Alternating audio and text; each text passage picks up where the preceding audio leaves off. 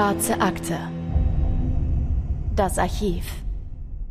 Es ist kurz nach Weihnachten im Jahr 1982. Genauer gesagt Montag, der 27. Dezember. Direkt am Hudson River auf der anderen Seite vom New Yorker Stadtteil Manhattan, da liegt der Ort North Bergen in New Jersey. Am Rand einer steilen Felswand steht ein einstöckiges, grün gestrichenes Gebäude, das York Motel. Und an der Rezeption dieses Motels melden sich schon seit Tagen immer wieder Gäste, aber nicht etwa zum Ein- oder Auschecken, sondern weil sie den Geruch nicht mehr ertragen können. Wie genau die folgende Situation abgelaufen ist, ist zwar leider nicht bekannt, aber vermutlich hat sie sich ungefähr so abgespielt. Innerhalb von vier Tagen beschwert sich jetzt schon der zweite Gast aus Zimmer 31 über den üblen Geruch. Doch Beschwerden wie diese nehmen die Mitarbeiter an der Rezeption schon lange nicht mehr ernst. Das Gebäude ist alt, es ist schäbig und es ist ein Motel, in dem viele Leute absteigen. Die meisten Gäste sind nicht hier, um Urlaub zu machen, sondern die schlafen für eine, vielleicht für zwei Nächte hier, einfach für die Durchreise. Am 27. Dezember 1982 checkt allerdings ein neuer Gast ein und bekommt vom Rezeptionisten den Zimmerschlüssel mit dem großen braunen Holzanhänger, auf dem die 31 schon leicht verblichen ist.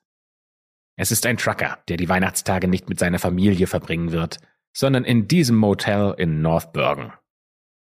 Immerhin gibt's hier eine schöne Aussicht. Abends kommt der Gast nochmal an die Rezeption. Er will eine Empfehlung, wo man am besten zu Abend essen kann. Der Rezeptionist schreibt ihm ein paar Restaurants in der Nähe auf. Und kurz bevor der Gast geht, dreht er sich nochmal um und sagt, Übrigens stinkt es wirklich bestialisch in meinem Zimmer.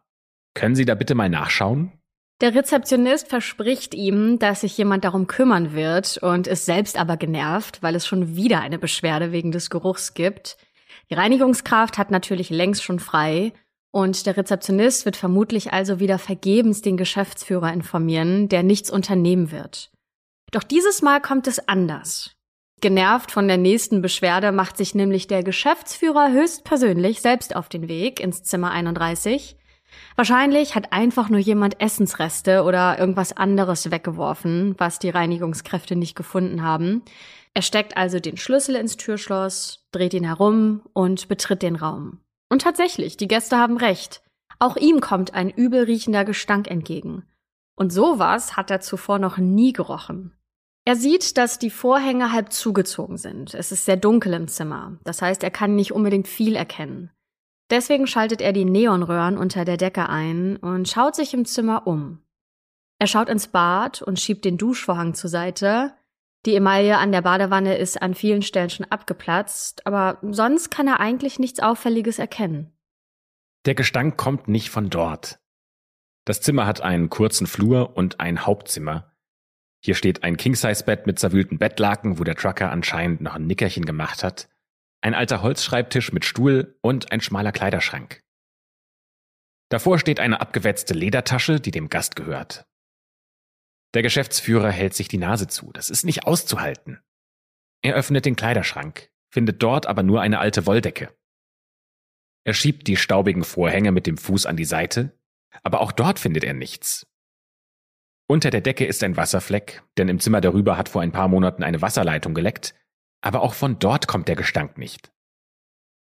Der Geschäftsführer runzelt die Stirn und geht aufs Bett zu. Die letzte Option, die er hat, ist einen letzten Blick unter die Matratze zu werfen und dann wieder zu verschwinden. An der Wand steht ein einfacher Holzrahmen mit Sprungfedern und einer Matratze. Darunter ist ein abgeschlossener Hohlraum. Der Mann geht also in die Knie, zwängt einen Finger unter die Matratze und stemmt sie nach oben.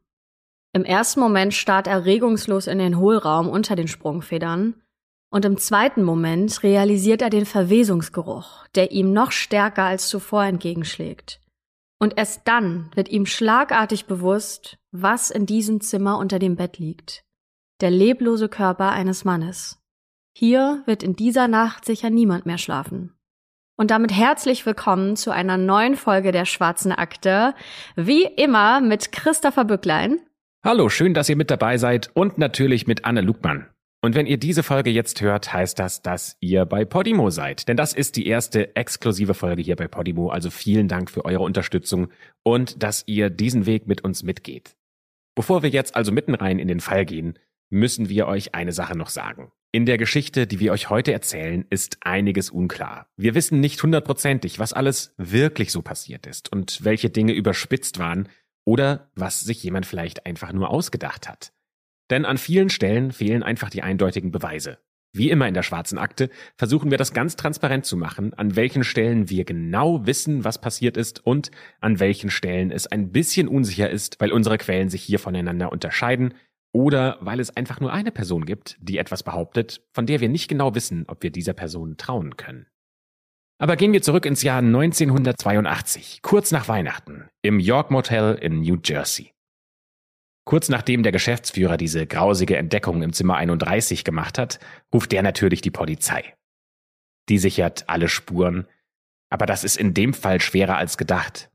Denn in diesem Zimmer waren ja immer wieder Leute, die ein- und ausgecheckt haben und jeder hat seine Spuren hinterlassen. Anhand dieser Informationen herauszufinden, wer jetzt der Mörder sein soll, das ist kaum vorstellbar. Und ihr müsst euch das mal vorstellen als Gast in diesem Motel. Da haben Leute direkt über einer Leiche geschlafen. Das ist schon echt gruselig. Die Leiche dieses Mannes kommt in die Rechtsmedizin und wird untersucht. Am Hals werden Würgemale nachgewiesen und im Körper findet man Rückstände von Blausäure, Cyanid. Das ist eine farblose Flüssigkeit, die nach Bittermandel riecht. Der tote Mann unter dem Motelbett wurde also vergiftet und erwürgt. Wollte da etwa jemand auf Nummer sicher gehen? Denn eigentlich ist eine Cyanidvergiftung alleine schon eine ziemlich todbringende Angelegenheit, denn der Stoff gelangt sehr schnell ins Körpergewebe und blockiert die Zellatmung. Wäre der tote Mann unter dem Bett also nicht noch zusätzlich erdrosselt worden, dann wäre er innerlich erstickt. Ein wirklich schlimmer Fall, den die Ermittler hier in New Jersey auf dem Tisch haben. Und das ja so kurz nach Weihnachten. Der tote Mann heißt Gary. Und er ist kein Unbekannter bei der Polizei. Denn Gary ist Teil einer Gang, die in New Jersey Einbrüche begeht und das Diebesgut im Anschluss verkauft. Gary wurde sogar per Haftbefehl gesucht und ein anderes Mitglied aus der Einbrecherbande arbeitet als Informant für die Polizei und hat ihn verraten. Und dann passiert nur fünf Monate später der nächste Mord. Nämlich Mitte Mai 1983. Da fährt ein Fahrradfahrer die Clinton Road in Milford Township entlang. Es ist ein warmer Frühlingsmorgen. Während der Mann am Stausee entlang radelt, entdeckt er einen riesigen schwarzen Vogel auf einem hohen Baum. Das ist ein Truthahngeier. Die halten sich meist in der Nähe von Aas auf. Vermutlich hat der Geier also ein totes Tier erspäht. Der Fahrradfahrer geht ins Waldstück, um sich das genauer anzuschauen. Und direkt unter einem Baum findet er einen grünen Plastikmüllsack. An einem Ende ist der Sack zerrissen. Wahrscheinlich hat sich der Vogel daran zu schaffen gemacht. Aber dann schreckt der Mann zurück. Denn aus der Öffnung des Sacks, da ragt kein totes Tier, wie der Mann erwartet hatte, sondern ein menschlicher Kopf. Also schon der nächste grausige Fund. Der tote Mann heißt Daniel. Und Daniel ist ebenfalls kein Unbekannter für die Polizei. Denn auch Daniel ist Mitglied der Einbrecherbande. Ist das noch ein Zufall? Auch Daniels Leiche wird in der Gerichtsmedizin untersucht und eine genaue Todesursache können die Mediziner zwar nicht feststellen, aber sie finden Anzeichen für eine Vergiftung. Und zwar mit Cyanid. Es gibt auch Spuren von Würgemalen, allerdings keine Abwehrspuren am Körper. Der Mann muss also bewusstlos gewesen sein, als er gewürgt wurde. Die Polizei findet also innerhalb kürzester Zeit zwei Mitglieder einer Einbrecherbande tot auf. Beide erwürgt und mit Cyanid vergiftet. Das kann natürlich kein Zufall sein. Die Frage ist nur, wer hat diese Männer umgebracht? Die Polizei ermittelt in alle Richtungen und findet nicht nur diese Verbrecherbande als Gemeinsamkeit, sondern durch Zeugenaussagen kommen sie auch auf eine ganz bestimmte Person, die beide Tote wohl kurz bevor sie gestorben sind getroffen haben. Ein Mann namens Richard. Der Typ ist richtig gefährlich, denn der ist Profikrimineller aus New Jersey. Und dann stößt die Polizei im September 1983 auf eine dritte Leiche. Ein Parkwächter findet in New York einen toten Mann in einem Lagerschuppen, und zwar eingewickelt in Plastikfolie. Bei der Gerichtsmedizin kommt etwas ziemlich Merkwürdiges heraus, denn der Gerichtsmediziner, der die Autopsie macht, der findet Eiskristalle im Körper des Mannes. Und das, obwohl Sommer ist. Am Tag des Fundes waren es immerhin noch 17 Grad draußen und von außen sieht die Leiche zwar so aus, als wäre sie gerade erst seit zwei Tagen tot, aber diese Eiskristalle im Inneren lassen darauf schließen, dass der eigentliche Todeszeitpunkt viel, viel weiter zurückliegt. Und tatsächlich, es stellt sich heraus, dass der Tote etwa zwei Jahre lang in einer Eistruhe gelegen hat und direkt nach seinem Tod tiefgefroren wurde. Irgendjemand muss ihn jetzt aus der Eistruhe geholt haben und in der Lagerhalle abgelegt haben, wo ihn die Polizei schließlich gefunden hat. Dieser Mann ist an einem Schuss in den Hinterkopf gestorben. Er heißt Lewis. Am 1. Juli 1981 hatte er sich auf den Weg zu einem Geschäftstreffen gemacht und seitdem fehlt von ihm jede Spur. Dieses Treffen war mit einem Mann, dessen Namen ihr bereits gehört habt. Er hatte sich mit Richard getroffen. Also alle drei Toten haben sich kurz vor ihrem Ableben mit ein und demselben Mann getroffen. Entweder ist das ein sehr großer Zufall, oder dieser Richard hat irgendwas mit den Morden zu tun. Der Leichenfund vom eingefrorenen Lewis ist damals besonders groß durch die Presse gegangen und sogar die Ermittler haben dem Mörder jetzt einen Spitznamen gegeben, was ja eigentlich immer eher die Medien machen. Und sie nennen ihn den Iceman. Die Polizei glaubt, dass Richard der Anführer der Einbrecherbande ist, für die die ersten beiden Opfer gearbeitet haben. Jetzt kennt die Polizei ja sogar ein ehemaliges Mitglied der Bande, der ihnen als Informant Insiderwissen zuspielt. Richard ist Ende 40 und verdient sein Geld durch den Handel von Pornos und Drogen. Mitte der 60er Jahre hat Richard in einem Filmlabor gearbeitet und ist so an die Originalversionen von Filmen rangekommen. Er hat davon Kopien angefertigt und hat die unter der Hand verkauft – das waren am Anfang Zeichentrick- und Animationsfilme, aber das hat nicht so das große Geld gebracht. Deswegen ist Richard relativ schnell auf Pornofilme umgestiegen und hat damit richtig Geld verdient. Das war sein Einstieg in die kriminelle Profilaufbahn. Er hat sich ein Netzwerk aufgebaut, Komplizen rekrutiert und sich im Laufe der Jahre auf Einbrüche und Autodiebstähle spezialisiert. In den 80er Jahren gerät die Bande aber in den Fokus der Ermittler, denn ein Informant steckt der Polizei Details zu. Die Namen der Mitglieder werden bekannt und per Haftbefehl gesucht, und diese Namen sind Gary und Daniel, die beiden Toten. Und auch Richard gerät in den Fokus, denn er hat Gary und Daniel nun mal als letzter lebend gesehen. Aber warum sollte Richard seine eigenen Komplizen umbringen? Dafür gibt es eigentlich eine ganz einfache Erklärung, vermutet die Polizei nämlich aus Angst. Es gibt ja schon einen Informanten bei der Polizei, und wenn jetzt auch noch weitere Mitglieder aus seiner Bande gegen Richard aussagen würden, dann landet er ganz sicher im Gefängnis. Er muss also seine Mitwisser beseitigen. Das Motiv für den Mord an Louis, dem Mann, der eingefroren war, sehen die Ermittler in Raubmord. Und als sie tiefer in das Leben von Louis eintauchen, da finden sie eine Geschäftsbeziehung zu Richard. Die beiden wollten sich am Tag von Louis Verschwinden treffen, um einen Handel abzuschließen. Dabei ging es um eine große Menge Videokassetten für 95.000 Dollar. Und die Polizei muss daraus geschlossen haben, dass Richard einen Mann unter einem geschäftlichen Vorwand irgendwo hingelockt hat, ihn umgebracht hat und das Geld eingesackt hat. Im Zuge dieser Überlegungen muss der Polizei noch was klar geworden sein. Richard hat diese Masche bestimmt mehr als einmal abgezogen. Im Januar 1980, fast drei Jahre vor dem Mord an einem von Richards Komplizen, verschwindet ein gewisser George. Und jetzt kommt's, dieser George, der wollte auch zu einem Treffen mit Richard.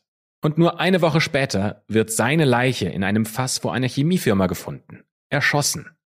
Und 1982 verschwindet Paul, ein Apotheker, der mit Richard Drogengeschäfte für seine Apotheke machen wollte. Und Paul wird immer noch vermisst. Also fassen wir mal kurz zusammen. Zwischen 1980 und 83 passieren fünf Morde und immer war Richard die letzte Person, die die Opfer lebend gesehen hat. Natürlich ist auch den Ermittlern klar, dass sie jetzt eingreifen müssen, aber nur weil die Personen mit Richard Kontakt hatten, muss er ja nicht automatisch der Mörder sein. Sie haben nur Indizien, die auf den Kopf der Einbrecherbande hindeuten, und deswegen gründet die Polizei eine Taskforce das Sondereinsatzkommando The Iceman. Mit dabei ist auch der Spezialagent Dominic und seine Aufgabe ist es, verdeckt im Umfeld von Richard zu ermitteln, Kontakt zu ihm aufzubauen und Beweise gegen ihn zu sammeln. Dominic bekommt einen neuen Nachnamen und auch eine kriminelle Fake-Vergangenheit. Mit angeblichen Kontakten zur Mafia versucht er jetzt an Richard ranzukommen. In einem Fernsehinterview erzählt Dominic, dass es Monate gedauert hätte. Insgesamt 18 Monate lang ist er undercover im Einsatz. Er lungert vor Richards Geschäft herum, wo im Hinterzimmer Drogen und gestohlene Waren verkauft werden. Er sucht Kontakt zu Richards Leuten. Bis eines Tages einer von denen auf ihn und seinen angeblichen Mafia-Ruf aufmerksam wird. Das eine kommt zum anderen und Richard will sich mit Dominic treffen. Die beiden lernen sich in einem Restaurant kennen. Und für Richard, da geht's nur ums Geschäft. Er will wissen, ob Dominic ihm pures Cyanid besorgen könnte. Und das scheint Dominic echt zu überraschen, denn in diesem Interview sagt er, als er das gehört hat, ich bin fast vom Stuhl gefallen. Die beiden machen einen Deal. Dominic bekommt von Richard eine Waffe und er besorgt ihm dafür das Gift. Es ist der Beginn einer Geschäftsbeziehung. Der Undercover-Agent trifft den Bandenboss immer wieder. Monatelang sehen sie sich oder telefonieren und einige dieser Gespräche nimmt Dominic auf.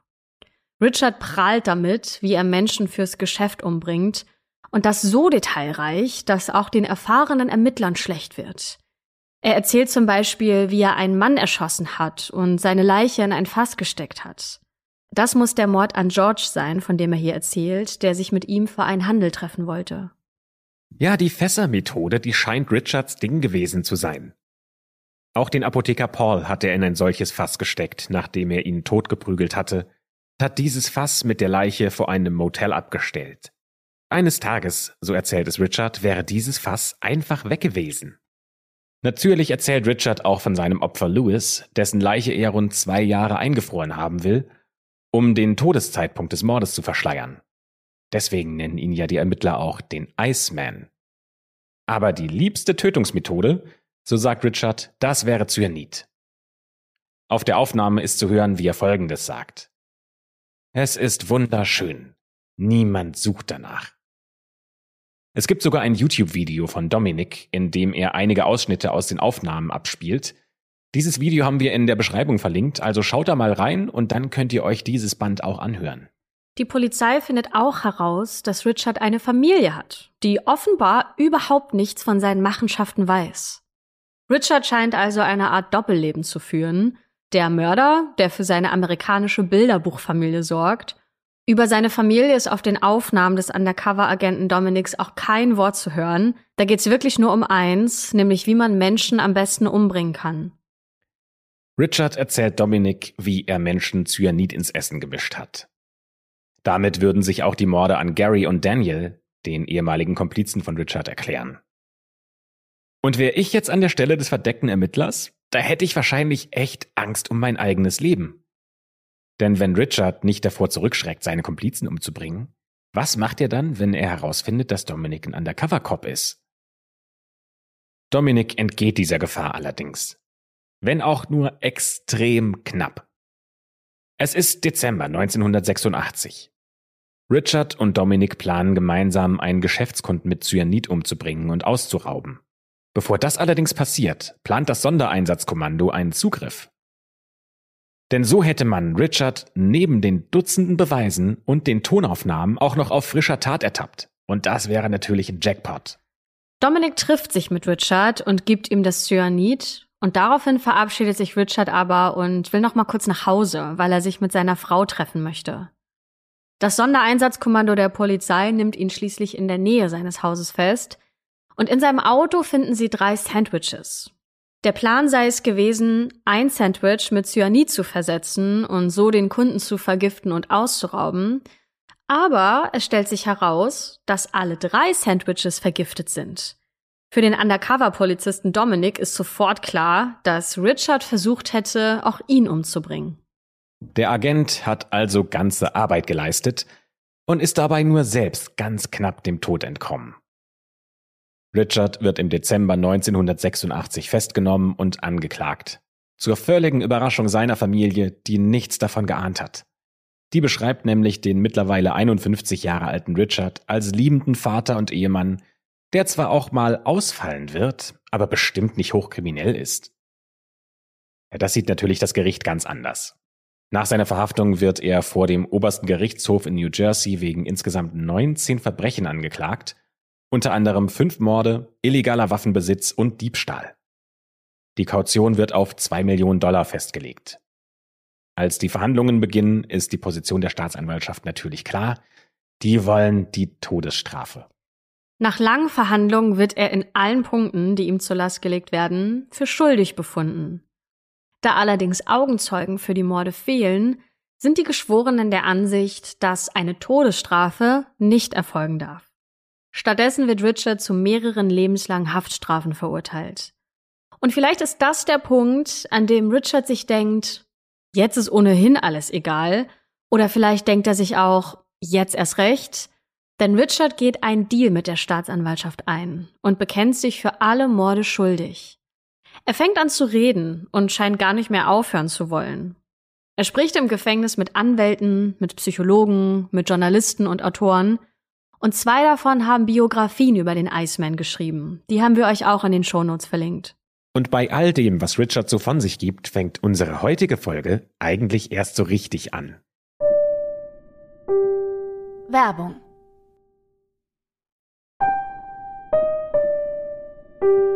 Werbung Ende. Richards Begeisterung für die Öffentlichkeit und Aufmerksamkeit ist fast genauso groß wie seine Blutlust, mit denen er von seinen Taten redet. Zumindest beschreibt es so die New York Times in einem Artikel aus dem Jahr 2006. Alleine mit einem der Autoren, der später eine Biografie über ihn schreibt, hat er sich 240 Stunden lang unterhalten.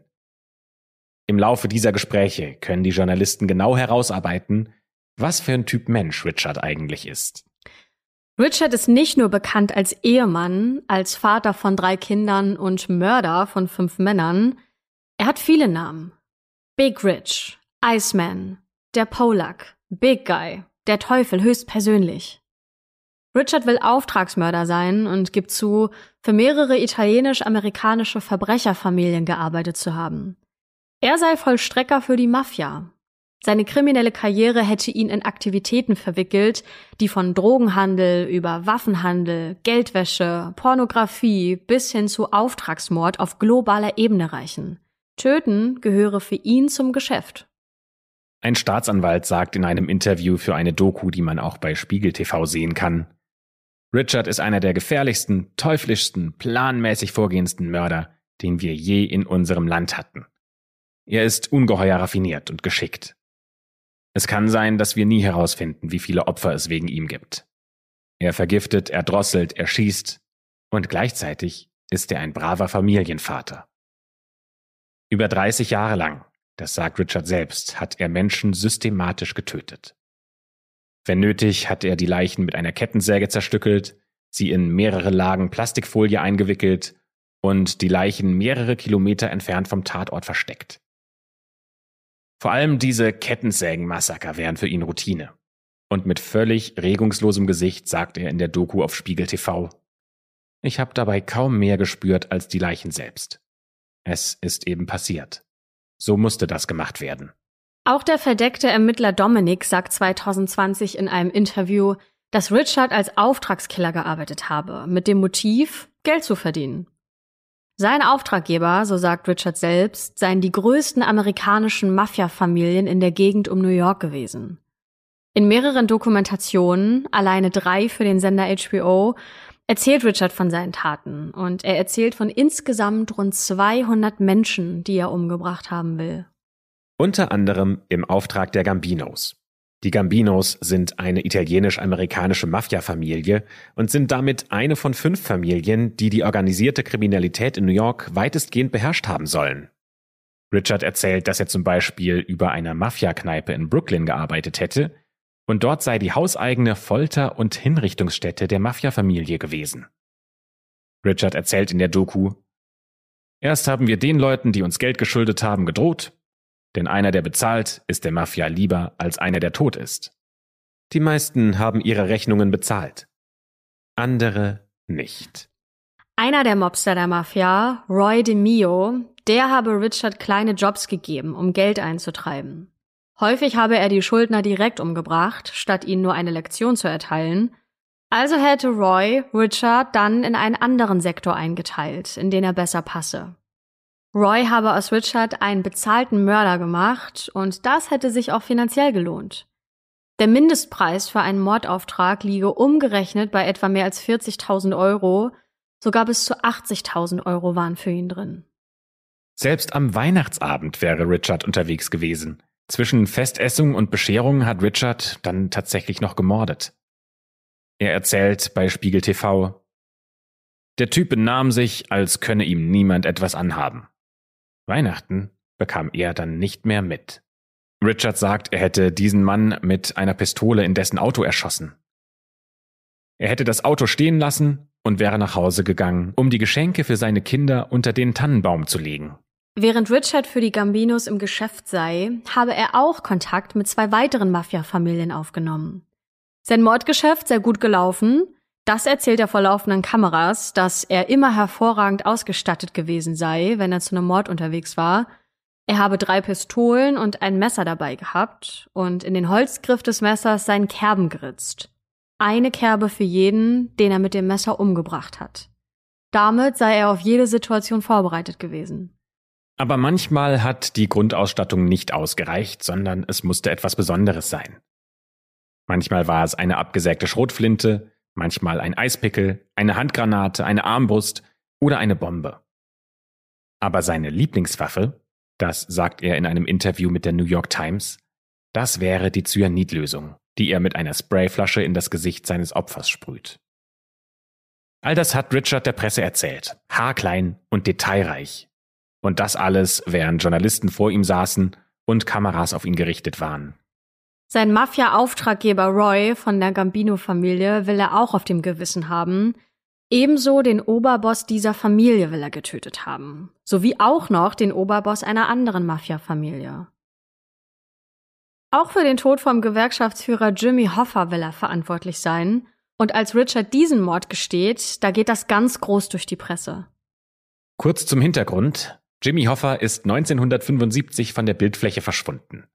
Er war der Gewerkschaftsführer der International Brotherhood of Teamsters, einer einflussreichen Gewerkschaft für Transport, Lager und Logistikarbeiter. Der korrupte und gewaltbereite Jimmy hat Verbindungen zur Mafia und sorgt dafür, dass Gewerkschaft und Mafia eng zusammenrücken. Er untersteckt Geld und wird mit Gewerkschaftsgeldern zum Kreditgeber für Mafia-Projekte. Er landet dann im Gefängnis und legt sich danach teils öffentlich mit Mafiosis und Gewerkschaftsbossen an.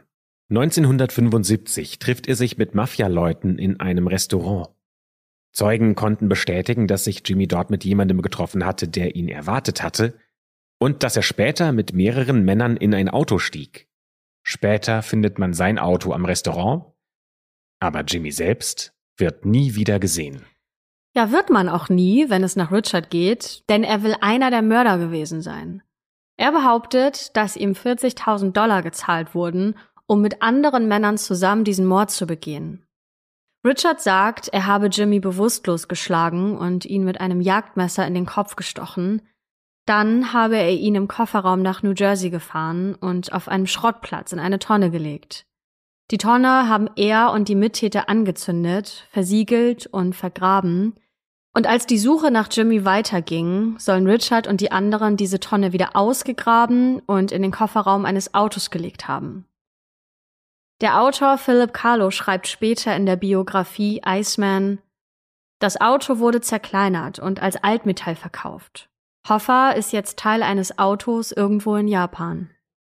Und das klingt natürlich alles sehr spannend und äh, irgendwie auch logisch. Es passt in das Bild von Richard. Aber für all die Morde, die er gesteht, gibt es keine Beweise, später dann auch keine Gerichtsverfahren und natürlich auch keine Verurteilungen. Denn Experten und Ermittler, die zweifeln daran, dass Richard für ungefähr 200 Morde verantwortlich sein soll. Ein Mitglied der Taskforce The Iceman, die Richard in den 80er Jahren festgenommen hat, sagte 2006 in einem Interview, dass er jeden einzelnen Mord gecheckt habe, den Richard gestanden hat, und nicht einer davon sei wahr. Ermittler im ganzen Land hätten für keinen einzigen Fall irgendwelche Beweise gefunden und auch der verdeckte Ermittler Dominic glaubt nicht, dass Richard 200 Leute umgebracht hat. Dominic sagt 2020, ich glaube auch nicht, dass er 100 Leute umgebracht hat. Ich gehe so hoch wie 15, vielleicht. Ein ehemaliger FBI-Agent, der an dem Verschwinden von Jimmy Hoffa gearbeitet hat, nennt Richards Geständnis peinlich. Der sagt, ich habe nie von dem Typen gehört. Dieses Zitat stammt aus dem Hudson Reporter aus dem Jahr 2006. Wenn Richards Name dort aufgetaucht wäre, dann hätte sich dieser Agent dran erinnert. Und er sagt, das ist der größte Witz überhaupt. Ein anderer Experte, der Zweifel äußert, wird von der Zeitung The Inquirer im Jahr 2013 interviewt. Denn Richard spricht oft von einer Höhle, in die er seine Opfer gebracht haben will. Und dort sagt Richard, hätten die Ratten diese Menschen bei lebendigem Leibe gefressen. Aber dieser Höhlenexperte sagt, dass niemand bisher menschliche Überreste in den beschriebenen Höhlen gefunden hat und dass die Ratten, die dort leben, eher schüchterne Tiere sind. Auch ein Ex-Mitglied aus einer der Mafia-Familien hat sich zu Richards Geständnissen als Auftragskiller geäußert. Michael Francis, ein ehemaliger Mobstar, der aus der Colombo-Familie ausgestiegen ist, denn der war dort ein hohes Bandenmitglied und gibt seither Interviews und hat sogar einen eigenen YouTube-Channel, auf dem er über den Iceman spricht. Und für den ist klar, Richard ist ein Lügner. Er habe selbst 25 Jahre seines Lebens auf der Straße und im Netzwerk der Mafia verbracht und Richards Namen nicht einmal gehört. Michael Francis glaubt auch nicht, dass Richard überhaupt Kontakt zu Mafia-Familien hatte, geschweige denn von Roy DeMeo Aufträge bekommen habe. Der Ex-Mafioso hält Richard für einen Soziopathen, für einen Lügner und auch Psychopathen, der nur Aufmerksamkeit haben will. Und er spricht in einem seiner Videos auch davon, warum Richard wohl so ist, wie er ist, und geht in dessen Kindheit zurück. Richards Verhalten und die Morde, die er nachweislich begangen hat, sind vermutlich nicht nur auf seine Kindheit zurückzuführen, aber diese Kindheit hat Richard sicher geprägt und beeinflusst. Denn Michael sagt, dass Menschen ein Produkt ihres Umfelds wären. Richard ist der Sohn seiner irischen Mutter Anna und seines polnischen Vaters Stanley. Er ist das zweitälteste Kind dieser Familie und gemeinsam mit seinem zwei Jahre älteren Bruder Florian, der sieben Jahre jüngeren Schwester Roberta und dem neun Jahre jüngeren Bruder Joseph wächst er in eher ärmlichen Verhältnissen auf. Der Vater ist Alkoholiker, eifersüchtig und gewalttätig. Das ist ein Tyrann. In der Spiegel TV-Doku erzählt Richard emotionslos, dass er seinen Vater nicht mochte. Wenn der von der Arbeit nach Hause kam, da gab's erstmal Prügel mit der Peitsche. Einfach so, ohne Grund. Seine Mutter bezeichnet er sogar als ein alles zerstörendes Krebsgeschwür. Wenn sie der Meinung war, dass er etwas zu langsam machte, dann quittierte sie das mit Ohrfeigen. Aber nicht nur mit den Händen, nein, sie teilte auch Prügel mit dem Besenstiel aus. Richard kommentiert das wie folgt. Das tat weh. Der Besen ist mehr als einmal an mir zerbrochen. Aber vor allem sind die Waffen seiner Mutter ihre Worte. Mit boshaften, hämischen und verletzenden Worten schafft sie es, dass Richard sich wie Dreck vorkommt und überzeugt ist, dass ihre Verbitterung und Enttäuschung über das Leben allein seine Schuld sind. Wenn man diesen Schilderungen Glauben schenken möchte, dann hatte Richard wirklich eine schreckliche Kindheit. Seine Mutter ist streng katholisch.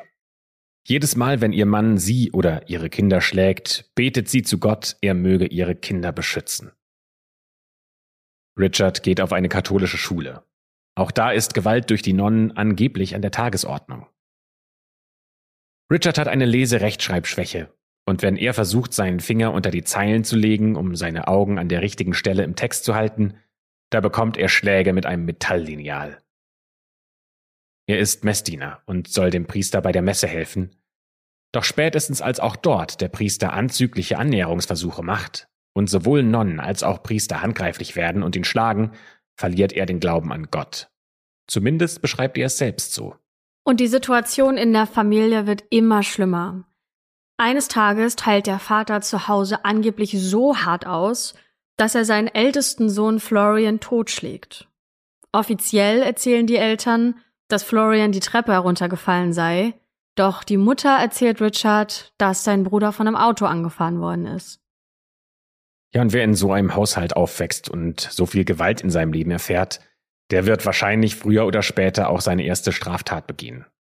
Richard war zu diesem Zeitpunkt 14 Jahre alt. In der Schule wird er häufig gemobbt. Er hat oft Probleme mit anderen Jungs. Vor allem mit einer ganz bestimmten Bande. Und irgendwann hat Richard genug. Er sagt in der Doku, ich wollte mich nicht mehr unterkriegen lassen. Brav und gut zu sein zahlt sich nicht aus. Er holt also eine hölzerne Kleiderstange aus der Wohnung, wartet auf dem Hof auf den Anführer der Bande und macht sich bereit für den Kampf. Immer wieder schlägt er auf den Anführer der Bande ein. Doch irgendwann bewegt sich dieser Junge nicht mehr. Und Richard sagt selbst, dass das der Moment gewesen wäre, als er gelernt hat, dass Austeilen besser ist als Einstecken. Am nächsten Tag ist die Polizei auf dem Hof, denn der Junge ist tot. Und Richard ist schockiert, denn das hatte er gar nicht gewollt, erzählt er im Interview für das Buch The Iceman, Jagd auf Amerikas brutalsten Killer. Eigentlich wollte er ihm doch nur eine Lektion erteilen. Richard hat deswegen sehr große Angst, dass jemand herausfindet, dass er den Jungen umgebracht hat. Doch nichts passiert. Tagelang nicht. Richard sagt weiter in der Doku, es ging mir sehr schlecht. Ich hatte ja nicht die Absicht, das zu tun. Ich war traurig, aber zu meiner Überraschung fühlte ich eine Art Glücksgefühl. In dem Moment wusste ich, ich habe die Kontrolle. Und wenn andere es sich mit mir verderben, werde ich ihnen wehtun. Seine Neigung zur Gewalt wird immer größer. In seiner Jugend quält Richard Tiere in der Nachbarschaft und tötet Katzen. Auch später, als Erwachsener, spielt er Katz und Maus mit Tieren im Wald. Eichhörnchen, Waldmurmeltiere, Stinktiere und Hirsche müssen sich vor ihm fürchten. Er wandert mit einer Schrotflinte durch den Wald, schleicht sich an die ahnungslosen Tiere heran und erschießt sie, bevor sie irgendwas ahnen können.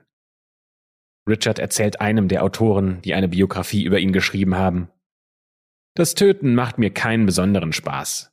Ich genieße die Pirsch, die Planung und die Jagd viel mehr. Dieses Spiel spielt Richard nicht nur mit Tieren. Er sagt, dass er auch an Obdachlosen auf den Straßen von New York neue Methoden zum Töten geübt hätte. Er wurde nie geschnappt. Aber bei all dem, was wir euch gerade erzählt haben, müssen wir auch dazu sagen, hier gibt es keine Beweise. Niemand weiß, ob das stimmt oder nicht. Die einzige Person, die sagt, dass es genau so abgelaufen ist, ist Richard selbst. Als Richard dann später selbst erwachsen ist, ist er manchmal der gute Richie und manchmal der böse Richie. So zumindest beschreibt es seine Frau. Eines Tages sitzt sie zusammen mit Richard im Auto und versucht ihm ganz vorsichtig vorzuschlagen, dass sie sich ja auch mal mit anderen treffen könnten. Sie fühlt sich zwar von Richard geschmeichelt, aber es scheint so, als sehe sie keine Zukunft in der Beziehung. Doch als sie diesen Vorschlag macht, zieht Richard sein Jagdmesser und rammt es seiner Frau von hinten unter das Schulterblatt. Wir wissen nicht ganz, wie schlimm das gewesen ist, aber anscheinend war diese Verletzung nicht ganz so schlimm, dass sie ins Krankenhaus musste, denn dazu haben wir keine Information gefunden. Wahrscheinlich hat Richard sie einfach nach Hause gefahren, während sie noch diese Wunde am Rücken hat. Richard hat ihr gedroht und gesagt, dass sie ihm gehört und sie ihn nie verlassen wird. Und falls doch, dann würde er alle töten, die sie liebt. Und sie ist bei ihm geblieben. Seine Frau Barbara wird sogar schwanger und flieht vor Richard zum Haus ihres Vaters nach Florida. Aber Richard, der verfolgt sie. Er setzt sie unter Druck und droht ihr, ihre Mutter und Schwester zu ermorden. Und schließlich stimmt Barbara zu, ihn zu heiraten. Sie sagt, dass ihr Hochzeitstag der elendste Tag ihres Lebens gewesen sei. Ein Ehepaar, drei Kinder und ein Hund, die vermeintliche Bilderbuchfamilie nach außen, aber in einem Interview mit der schottischen Zeitung The Scotsman sagt Barbara, wir waren so perfekt, dass dir schlecht werden würde. Die Art, wie wir lebten, war so real. Irgendwie hat Richard sich von außen zu einem liebevollen Ehemann und vernaten Vater von drei Kindern entwickelt. Zwei Mädchen und ein Junge.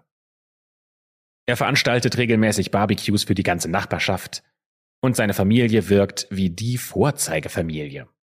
Aber das ist nur Fassade. Barbara sagt in einem Interview von The Scotsman, dass sie nie wusste, wer zur Tür reinkommen würde. Der gute oder der böse Richard. Denn der böse Richard misshandelt seine Frau und schlägt sie grün und blau. Gleichzeitig nennt der gute Richard sie seine Lady und liebt sie abgöttisch.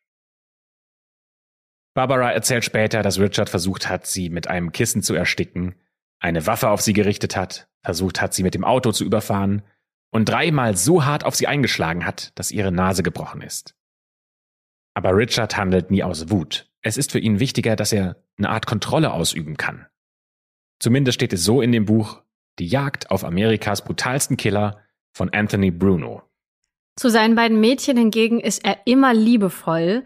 Seine älteste Tochter Merrick ist sein Lieblingskind und ihr vertraut er sehr viel an und erzählt ihr auch in stillen Momenten von seiner schrecklichen Kindheit. Merrick liebt ihren Vater auch wirklich abgöttisch und macht ihn nie für irgendwas verantwortlich, auch wenn er ihre Mutter schlägt, Möbel zerstört oder Chaos hinterlässt. Nichts davon scheint sein Fehler zu sein. Er kann ja einfach nicht anders. Er kann seine Wut nicht kontrollieren. Das hat er Merrick erklärt und sie glaubt ihm das. Die andere Tochter, Chris allerdings, die nimmt ihm seine Ausbrüche übel. Na klar, die liebt ihn auch. Schließlich ist er ja ihr Vater. Und wenn Richard nett ist, dann ist er wirklich wunderbar. Aber sie hasst den Mann, zu dem er wird, wenn er sich in seine Wutanfälle reinsteigert. Zu seinem Sohn Dwayne hat Richard ein schwieriges Verhältnis. Er ist zutiefst eifersüchtig auf die enge Bindung, die sein Sohn zu seiner Mutter Barbara hat, und er will nicht, dass Barbara zu viel Zeit alleine mit dem Jungen verbringt. Richard will sie für sich alleine. Aber Barbaras Beschützerinstinkt für ihre Kinder, der ist riesig. Sie droht ihrem Mann, dass sie ihn umbringen würde, wenn er es jemals wagen würde, die Kinder zu verprügeln. Und diese Drohung, die scheint zu wirken. Seinen Kindern gegenüber verliert er allerdings nie ein Wort des Lobes, denn das ist seine Lebenseinstellung. Das Glas ist immer halb leer und nichts, absolut nichts ist gut genug für ihn. Und deshalb ist ihm auch Geld so wichtig, denn Geld ist das Einzige, was ihn glücklich macht. Für ein paar Menschen aus Barbaras Umfeld ist es unverständlich, warum sie ihn nicht einfach verlässt. Doch Barbara glaubt ihrem Mann, wenn er ihr droht, dass er die Menschen verletzen wird, die sie liebt, wenn sie ihn verlässt. Sie weiß, wenn sie versuchen würde zu fliehen, dann würde er sie jagen und in Stücke reißen. Richards Vergangenheit ist natürlich keine Entschuldigung für die Morde, die er später begeht, aber sie bieten den Ansatz einer Erklärung. Vielleicht ist auch das der Grund für Richards Geständnisse in der Presse, denn für die zahlreichen Interviews wird Richard ordentlich bezahlt und das Geld geht direkt an seine Familie. Das erzählt Richards Tochter später gegenüber Journalisten. Richard und seine Frau lassen sich 1993 scheiden, nach 32 Jahren gemeinsamer Ehe. Zu diesem Zeitpunkt ist Richard schon längst im Gefängnis. Der wurde ja bereits 1988 verurteilt. Offenbar hat Barbara ihn dort auch besucht, etwa einmal im Jahr. Allerdings scheint es eher so, als ob sie sich heute mit ihrer Familie von Richard abgrenzen möchte, denn die Familie hat ihren Namen geändert und lebt heute anonym in New Jersey. Richard wird im Herbst 2005 dann plötzlich krank und da ist er schon im Gefängnis. Sein Blutdruck sinkt, er leidet unter Gedächtnisverlust, Demenz und Sprachstörungen und dann beginnen seine Lungen und Nieren zu versagen. Die Gefängnisärzte wissen auch nicht, was ihm fehlt, denn es gibt keine Anzeichen für Krebs oder einen Schlaganfall. Irgendwann heißt es, er würde am Kawasaki-Syndrom leiden. Das führt zu einer Entzündung der Gefäße im Körper und Richard erzählt seiner Familie, dass er Angst habe, vergiftet worden zu sein. Und wenn er nicht mehr aus dem Krankenhaus käme, dann, weil er ermordet worden sei. Die Ärzte und seine Familie tun seine Angst als Wahnvorstellung ab. Geheime Quellen erzählen dem Biografen Anthony Bruno, dass jemand Richards Mord in Auftrag gegeben hätte. Angeblich, um zu verhindern, dass Richard gegen einen seiner Auftraggeber aussagen kann. Ein paar Tage später verschlechtert sich Richards Zustand und er stirbt am 5. März 2006 im Alter von 70 Jahren. Nur ein paar Monate, bevor er als Kronzeuge im Mordfall eines Polizisten aussagen soll. Im Autopsiebericht steht, dass er eines natürlichen Todes gestorben wäre. Und am Ende der Biografie Iceman von Philip Kahlo zitiert der Autor Richard folgendermaßen. Ich wäre lieber als Nice Man bekannt, nicht als Iceman. Ich wurde gemacht, ich habe mich nicht selbst geschaffen. Ja, und ist das wirklich so? Wurde wirklich der Iceman gemacht? Oder hat da Richard doch eine ganze Menge mehr Verantwortung, als er selbst sich eingestehen möchte? Das würden wir gerne mit euch diskutieren unter unserem neuesten Instagram-Post. Schaut da doch gerne mal drauf. Auf Instagram heißen wir auch Schwarze Akte. Und wir freuen uns sehr, wenn ihr die Folge hier bei Podimo bewertet und, falls ihr es noch nicht getan habt, uns hier folgt, damit ihr hier auf Podimo keine weitere Folge mehr verpasst. Uns bleibt heute nichts anderes mehr zu sagen als vielen Dank fürs Zuhören und wir hören uns natürlich wieder nächste Woche mit einem neuen Fall in der schwarzen Akte.